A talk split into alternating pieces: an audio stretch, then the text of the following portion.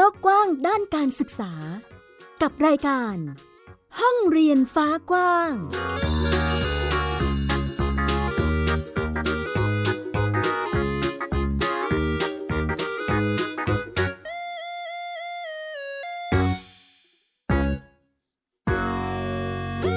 สวัสดีค่ะ ต้อนรับคุณผู้ฟังทุกท่านเข้าสู่ห้องเรียนฟ้ากว้าง กลับมาพบกับมิวอัยดาสุนศรีที่นี่เช่นเคย ไทย PBS Podcast นะคะ พูดคุยเรื่องราวเกี่ยวกับการศึกษา ให้ได้ติดตามกันในทุกๆสัปดาห์ค่ะ วันนี้มีประเด็นเกี่ยวกับ นักศึกษาจีนที่เข้ามาเรียนในประเทศไทยของเราเพิ่มมากขึ้นนั่นเองค่ะทำให้มหาวิทยาลัยหลายแห่ง เริ่มที่จะมีการปรับหลักสูตร เพื่อให้สอดคล้องกับจำนวนนักศึกษาที่เข้ามาเรียนต่อที่ประเทศไทยนะคะ บรรยากาศจะเป็นอย่างไรรวมไปถึงณตอนนี้ สถานการณ์ของเด็ก ในวัยอนุบาล ก็เริ่มที่จะเข้าเรียนน้อยลง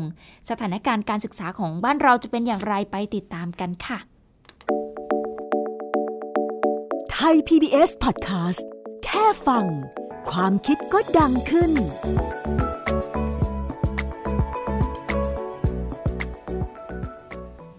ประเทศไทยก็เป็นอีกหนึ่งประเทศนะคะที่คนจีนเนี่ยให้ความสนใจเข้ามาลงทุนในหลายธุรกิจเลยทีเดียวนะคะ จะเห็นได้ว่าทุกวันนี้เราเริ่มจะได้ยินข่าวเนาะว่ามี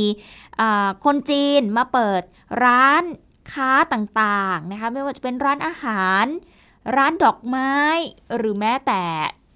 ร้านที่เป็นธุรกิจ ในด้านอื่นๆ อีกมากมายเลยทีเดียว หรือแม้แต่ชาวจีนที่นิยมเข้ามาท่องเที่ยวในประเทศไทยของเราเนาะรวมไปถึงเรื่องของการศึกษา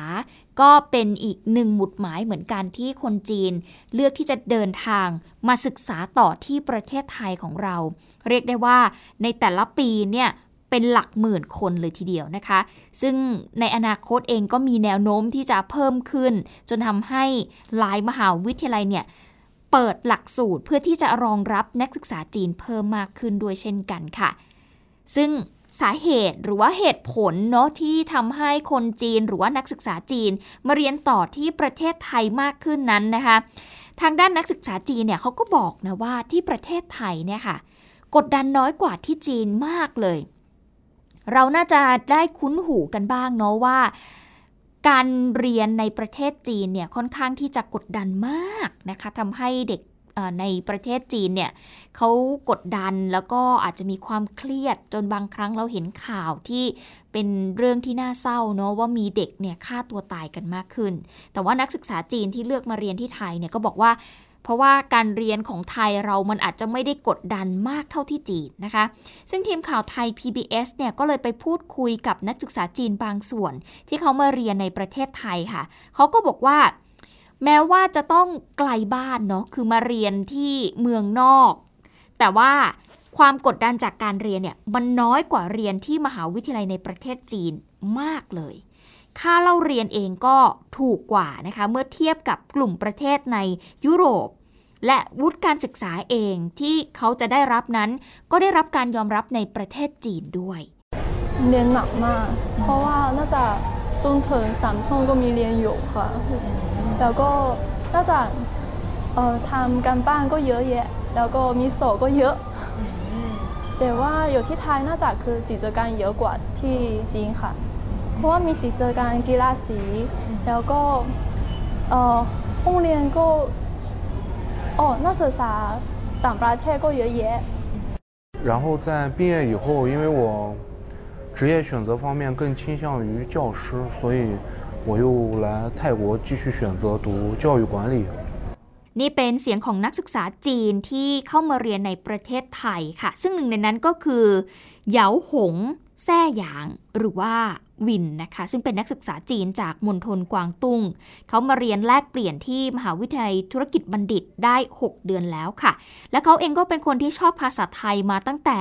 ชั้นมัธยมแล้วด้วย ก็เลยตั้งใจศึกษาภาษาไทยด้วยตนเอง จากการดูละครค่ะ แล้วก็สอบเข้ามหาวิทยาลัยเพื่อที่จะเลือกเอกภาษาไทยธุรกิจ ซึ่งนี่เป็นการเดินทางมาอยู่ที่ประเทศไทยครั้งแรกในชีวิตของเขาเลยนะคะ แล้วก็มีหลายเรื่องเลยที่เขาประทับใจที่ประทับใจที่สุดก็คือคความเปิดกว้างของสาวเพศสองแล้วก็อืมให้ความสำคัญหรือว่าเท่าเทียมกันกับทุกคนทุกเชื้อชาติครับผมอืมค่ะ อันนี้คือเป็นสิ่งที่รู้สึกประทับใจประทับใจมากที่สุด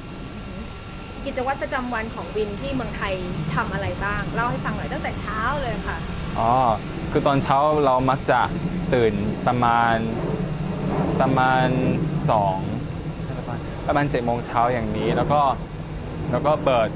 เข่าไทยมาฟัง มาฟังสัก 5 นาทีอย่างนี้ แล้วก็อาบน้ำด้วย ที่เมืองจริงไม่เคยอาบน้ำมาก่อนเลย แต่ว่ามาถึงที่ไทยเราร้อน เราก็เลยอยากจะอาบน้ำแล้วก็อาบน้ำเสร็จก็เลยรู้สึกสดชื่นอย่างเนี้ย แล้วหลังจากนั้นก็มามาเรียนต่อที่ที่ห้องเรียน วินมาเรียนแลกเปลี่ยนที่ไทยเพื่อที่จะเข้าใจในภาษาแล้วก็วัฒนธรรมไทยของเรามากขึ้นค่ะ ซึ่งนอกจากการเล่าเรียนในห้องเรียนกับอาจารย์แล้วเนี่ยวินเขาก็ยังรู้สึกว่าเขาได้ใช้ชีวิตเนาะ แล้วก็ได้สัมผัสความเป็นไทยจากการที่เขานั้น เดินทางไปท่องเที่ยวในประเทศไทยด้วยตัวเองอีกด้วยค่ะ ถ้าหากมาดูข้อมูลหรือว่าตัวเลขของนักศึกษาจีนที่เข้ามาเรียนในประเทศไทยของเราเนี่ยมีมากน้อยแค่ไหนนะคะ เป็นข้อมูลของศูนย์สารสนเทศ อุดมศึกษาค่ะสำนักงานปลัดกระทรวงการอุดมศึกษาวิทยาศาสตร์ วิจัยและนวัตกรรม หรือว่าอว ปี 2564 ก็พบว่าจำนวนนักศึกษาจีนที่ศึกษาระดับอุดมศึกษาไทยเนี่ย มีจำนวนเพิ่มขึ้นทุกปีเลยค่ะ โดยในปี 2561 เนี่ย มีจำนวนกว่า 1617 คน ปี 2562 ขยบขึ้นมานิดหนึ่งค่ะ มีจำนวนกว่า 11,993 คน และข้อมูลล่าสุดเมื่อปี 2563 นะคะ ก็มีจำนวนถึง 14,423 คนเลยทีเดียว ซึ่งในปี 2563 นี้เนี่ยนักศึกษาจีนนะคะเขาก็กระจายตัวอยู่ในทั่วทุกภูมิภาคของประเทศไทยเราเลยนะคะ ทั้งในกรุงเทพมหานครนะคะ แล้วก็ต่างจังหวัด อย่างกรุงเทพแล้วก็ปริมณฑลเนี่ยมีนักศึกษาจีนที่เรียนต่อนะคะ อยู่ในบริเวณนี้เนี่ยกว่า 11,515 คน ไปเรียนที่ภาคเหนือกว่า 2,000 กว่าคน มีไปที่ภาคอีสานด้วยนะคะ 300 กว่าคน ภาคตะวันออกอีก 300 กว่าคน และภาคกลางนะคะ ที่อาจจะไม่ได้อยู่ในปริมณฑลเนาะ 148 คน แล้วก็มีไปภาคใต้ด้วย 83 คนค่ะ ซึ่งในปี 2563 นี้ไทยนะคะก็มีสถาบันอุดมศึกษา ที่รับนักศึกษาจีนจำนวนกว่า 102 แห่งทั่วประเทศ แล้วก็มีมหาวิทยาลัยที่มีนักศึกษาจีนไปเรียนมากที่สุดเป็นอันดับหนึ่งเลยนะคะ นั่นก็คือมหาวิทยาลัยธุรกิจบัณฑิต ซึ่งมีนักศึกษาไปเรียนที่นั่นกว่า 3,000 คนเลยทีเดียวค่ะ จะเห็นได้ว่าจำนวนตัวเลขของนักศึกษาจีนเพิ่มขึ้นทุกปีทุกปีนะคะ ก็เลยเป็นโอกาสให้มหาวิทยาลัยเอกชนในประเทศไทยของเรา ต้องปรับหลักสูตรค่ะ เพื่อที่จะรับนักศึกษาจีนได้มากขึ้น ซึ่งขณะนี้ก็มีหลายมหาวิทยาลัยนะคะ ที่รับนักศึกษาจีนแล้วกว่าร้อยแห่ง เนื่องจากว่าหลักสูตรเนี่ยมันต้องดีด้วยนะเขาถึงจะสนใจมาเรียนใช่ไหมคะ แล้วมันต้องตรงใจกับนักศึกษาด้วย ซึ่งแน่นอนว่า กระบวนการเรียนรู้มันก็ต้องมีหลักการหรือว่าหลักสูตรที่มันต้องได้รับการยอมรับเนาะหนึ่งขั้นตอนในการเรียนรู้เพื่อที่จะสร้างการยอมรับ นั่นก็คือการ present งานก่อนที่จะจบนะคะก็เป็นหนึ่งในเงื่อนไขของ project การจบปริญญาโทของวิทยาลัยนานาชาติจีน มหาวิทยาลัยธุรกิจบัณฑิตค่ะ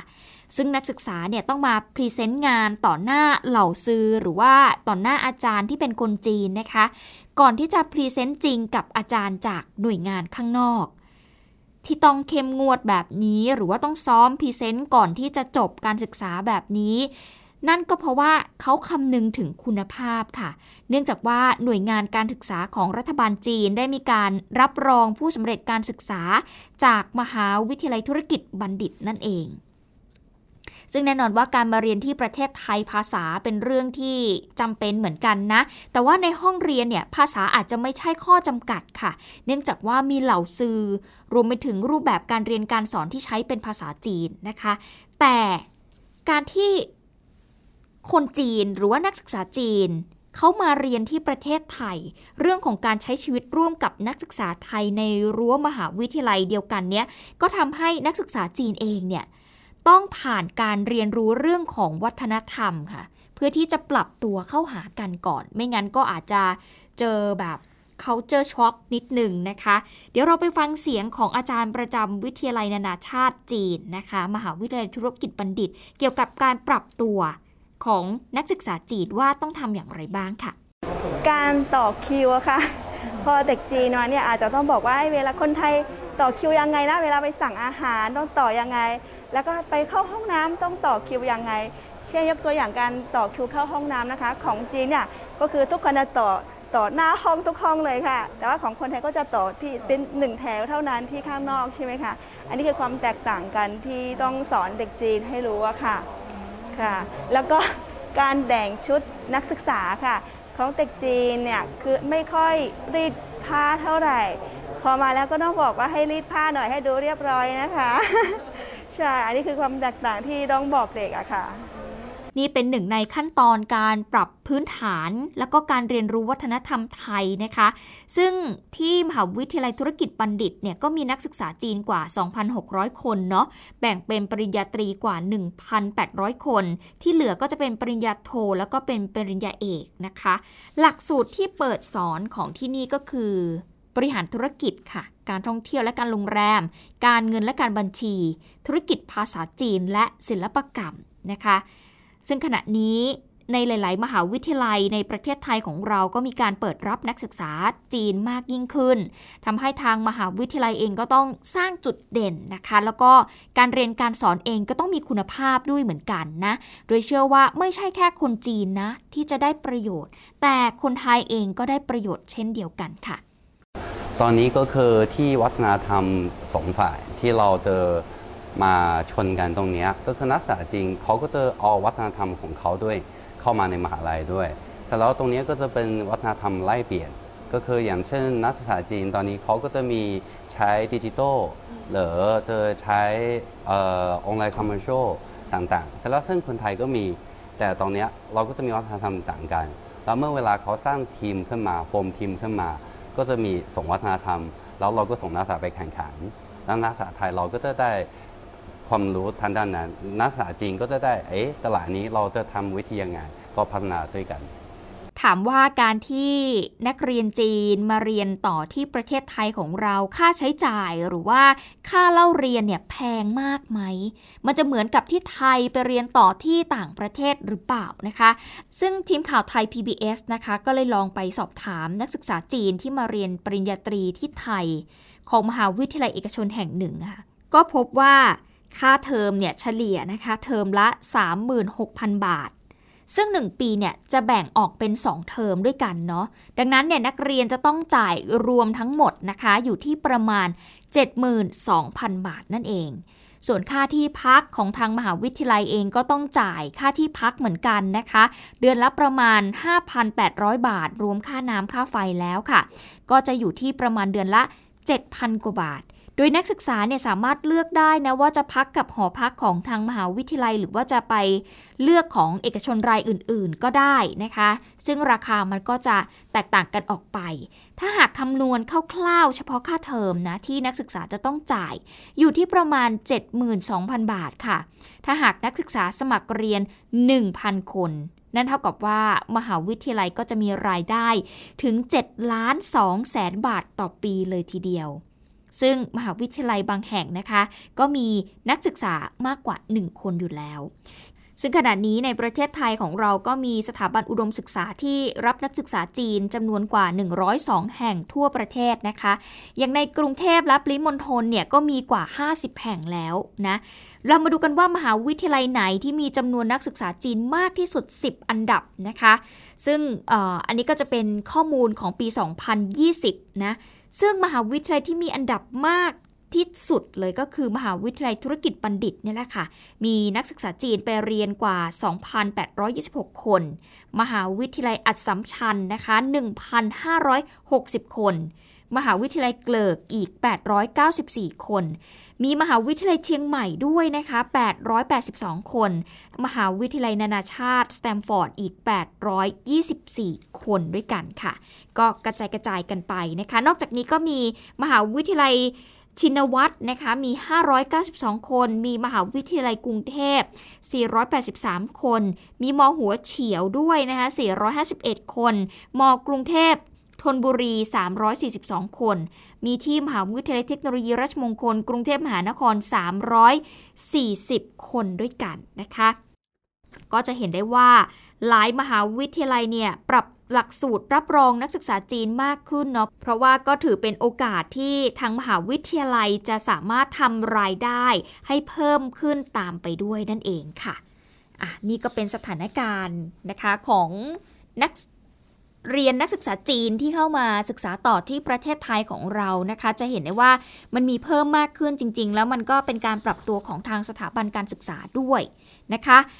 มาดูที่นักเรียนของเรากันบ้าง นักเรียนไทยนะคะ เราจะไปดูปรากฏการณ์หนึ่ง ซึ่ง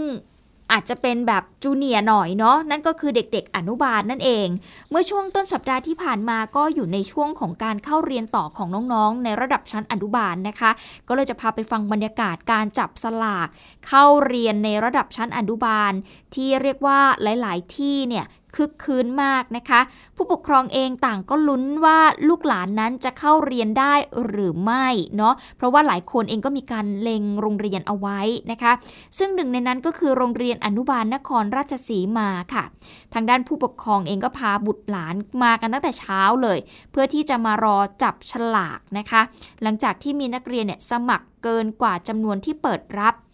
นื่องจากว่าโรงเรียนอนุบาลนครราชสีมาเนี่ยเป็นโรงเรียนระดับประถมศึกษาขนาดใหญ่ ยอดนิยมอันดับหนึ่งของจังหวัดเลยนะคะ โดยในปีนี้เนี่ยรับนักเรียนชั้นอนุบาลจำนวน 270 คน แต่มีคนสมัครนะคะอยู่ที่ 289 คน ก็คือเกินอยู่ที่ 19 คน ก็เลยต้องทำการจับสลากนั่นเอง บรรยากาศของการจับสลากจะตื่นเต้นแค่ไหนลองไปฟังบรรยากาศกันดูค่ะ รู้สึกตื่นเต้นมากเลยค่ะ เพราะว่ากลัวลูกไม่ได้เพราะว่ามีนักเรียนสมัครเกินนะคะก็รู้สึกตื่นเต้นลุ้นตั้งแต่ตอนมาลงมาลงทะเบียนนะคะตั้งแต่เช้าเลย มาเป็นคิวแรกๆเลยค่ะ เรากำหนดในประกาศโรงเรียนว่าในวันในวันนี้นะฮะให้นักเรียนมารายงานตัวเพื่อจับฉลากเนี่ยผู้มีสิทธิ์จับฉลากมารายงานตัวเนี่ยตั้งแต่เวลา 7.30 น ถึง 9.0 น นะครับ ปรากฏว่ามีนักเรียนมารายงานตัว 252 คนนะครับ ซึ่งก็ไม่เต็มตามจำนวนที่เราขอเปิด เปิดรับคือ 270 คน เพราะฉะนั้นผู้กก็เลยไม่มีการจับฉลากโดยนักเรียนทุกคนที่สมัครในวันนี้ ก็ได้สิทธิ์เข้าเรียนทุกคนครับ แม้ว่าการรับนักเรียนในปีนี้จะมีการเกินจำนวนไปบ้างเล็กน้อยนะคะ คุณผู้ฟังแต่ว่าถ้าหากดูภาพรวมทั้งหมดเนี่ยจะเห็นได้ว่าจำนวนของการเข้าเรียนของเด็กๆเนี่ยมีจำนวนลดน้อยลงเหมือนกัน ถ้าหากไปดูข้อมูลจำนวนประชากรของประเทศไทยนะคะของทางกระทรวงพัฒนาสังคมและความมั่นคงของมนุษย์ เมื่อวันที่ 31 ธันวาคม 2565 เนี่ยเราก็จะเห็นได้นะคะว่า มีคนเนี่ยเกิดน้อยกว่าคนตายถึง 93,858 คนเลย นั่นเท่ากับว่าอัตราเพิ่มตามธรรมชาติของประชากรไทยของเราเนี่ย ติดลบเป็นปีที่ 2 แล้วค่ะ นับตั้งแต่ปี 2564 แล้วก็มีการคาดการณ์กันว่าในปี 2583 ถ้าหากอัตราการเกิดยังคงลดต่ำลงแบบนี้ สัดส่วนของวัยเด็กจะมีเพียงแค่ร้อยละ 13.3 ค่ะ ในขณะที่วัยแรงงานเองก็ลดลงเหลือร้อยละ 55.5 และสัดส่วนของวัยผู้สูงอายุ ก็จะถึงร้อยละ 31.1 นะคะ แน่นอนว่าการเปลี่ยนแปลงทางด้านวิถีชีวิต แล้วก็ปัจจัยทางเศรษฐกิจ ถือเป็นสาเหตุสำคัญค่ะที่ส่งผลให้ประชาชนทั่วไป ชะลอการมีบุตร หรือว่าเลือกที่จะไม่มีเลยจะดีกว่านะคะรวมไปถึงการแพร่ระบาดของโควิด -19 ก็อาจจะเป็นตัวเร่งที่ทำให้การเกิดนั้นน้อยลง รวมไปถึงการลดลงของประชากรไทยที่เร็วขึ้นด้วยค่ะ นี่ก็เป็นอีกหนึ่งสถานการณ์นะคะของเด็กไทยของเรา อาจจะวัดได้จากการเข้าเรียนเนาะที่จะสะท้อนให้เห็นว่าปัจจุบันนี้ คนเราเลือกที่จะไม่มีลูกแล้วก็อัตราการเกิดน้อยลง ซึ่งแน่นอนว่ามันจะมีผลในระยะยาว หรือว่าในอนาคตนั่นเองที่วัยแรงงานจะลดลงไปด้วย การขับเคลื่อนเศรษฐกิจก็จะมีปัญหาตามไปนะคะ แต่ทั้งนี้ทั้งนั้นไม่ใช่ว่าคนไม่อยากมีลูกนะ อยากมี แต่ในสภาพเศรษฐกิจแบบนี้อาจจะต้องคิดเยอะนิดนึงค่ะ เพราะไม่งั้นเนี่ยโอ้โหแย่แน่ๆสำหรับคนที่จะเป็นพ่อแม่ในอนาคตนะคะ เอาละส่งท้ายกับอีกหนึ่งเรื่องค่ะ หลังจากที่มีการประกาศของทางกระทรวงศึกษาธิการเรื่องการยกเลิก ระเบียบว่าด้วยการไว้ทรงผมของนักเรียน มีความเปลี่ยนแปลงชัดเจนเกิดขึ้นค่ะ ที่โรงเรียนมัธยมวัดท่าทอง ที่ให้อิสระในการไว้ทรงผมแล้วก็การแต่งกาย จะไว้ผมยาวหรือไว้ผมสั้นก็ได้นะคะ แต่ว่า ต้องไว้ให้เหมาะสมทำให้นักเรียนหลายคนเนี่ยเลือกที่จะไว้ทรงผมตามเพศสภาพของเด็กนักเรียนเอง นี่ถือเป็นความเปลี่ยนแปลงที่กำลังเป็นมากกว่าอิสระในเรื่องของทรงผมนะคะ แต่ว่าเป็นการปลูกฝังเรื่องของการเคารพสิทธิ ในความแตกต่างหลากหลายให้กับสังคมเล็กๆ ในโรงเรียน เราจะไปติดตามเรื่องนี้กับคุณสุชาดาแก้วนางค่ะ โรงเรียนให้อิสระไว้ผมยาวหรือผมสั้นตามเพศสภาพได้ ทำให้นักเรียนชั้นม .6 โรงเรียนมัธยมวัดท่าทองคนนี้ รู้สึกมั่นใจในตัวเองมากขึ้น และอยากมาโรงเรียน ก็รู้สึกแฮปปี้ค่ะ เพราะว่าแบบมันเป็นเหมือนส่วนหนึ่งในร่างกายของเราทำให้เราดูดีขึ้น แล้วก็สามารถแบบปลดปล่อยความเป็นตัวเองออกมาได้ โดยผมเราหรือว่าการแต่งตัวของเราอะไรอย่างเงี้ยค่ะทำให้เราอยากมาโรงเรียนทุกวันนะคะเพราะว่าแบบ เหมือนเราตื่นขึ้นมาแล้วเราก็อยากให้ตัวเองดูดีสวย แล้วก็แบบออกมาเพื่อให้แบบทุกคนเห็นว่าแบบเราสวยหรืออะไรอย่างเงี้ยเช่นเดียวกับบันทิตานักเรียนชั้นม .6 อีกคน ที่บอกว่ามั่นใจและมีความสุขที่ได้ไว้ผมตามเพศสภาพ แม้ครั้งหนึ่งช่วงเรียนชั้นประถมศึกษา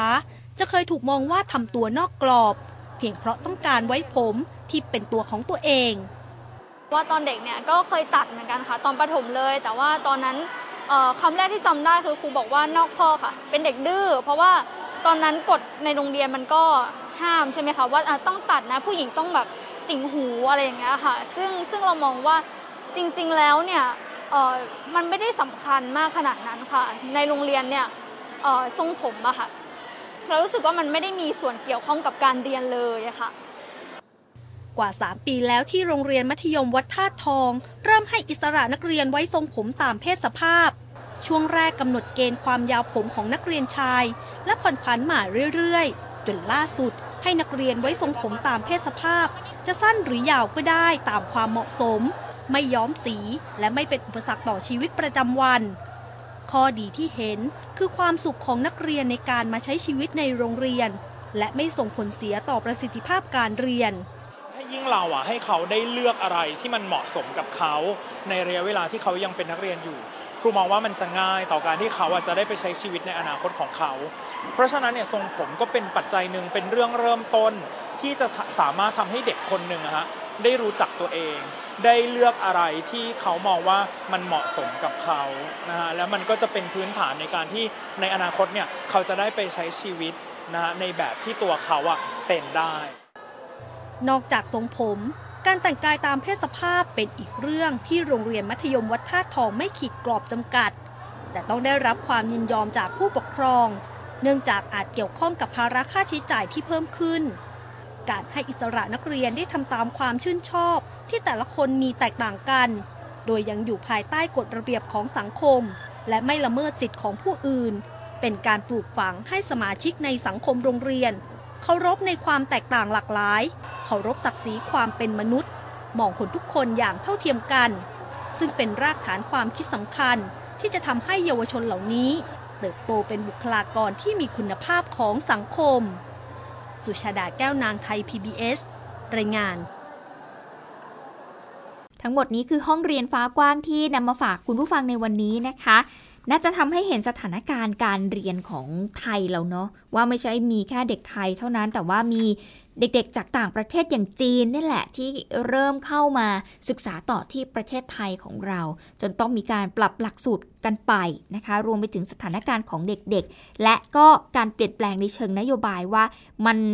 เริ่มเห็นการเปลี่ยนแปลงยังไงบ้าง ในเชิงพื้นที่นั่นเองนะคะ เอาละทั้งหมดนี้คือห้องเรียนฟ้ากว้างค่ะ กลับมาพบกันได้ใหม่ในครั้งต่อไปนะคะ ก็จะมีข่าวคราวด้านการศึกษามาเล่าให้ฟังกันเช่นเคย วันนี้มิวอัยดาสนศรีขอตัวลาไปก่อน สวัสดีค่ะ ไทย PBS Podcast แค่ฟัง ความคิดก็ดังขึ้น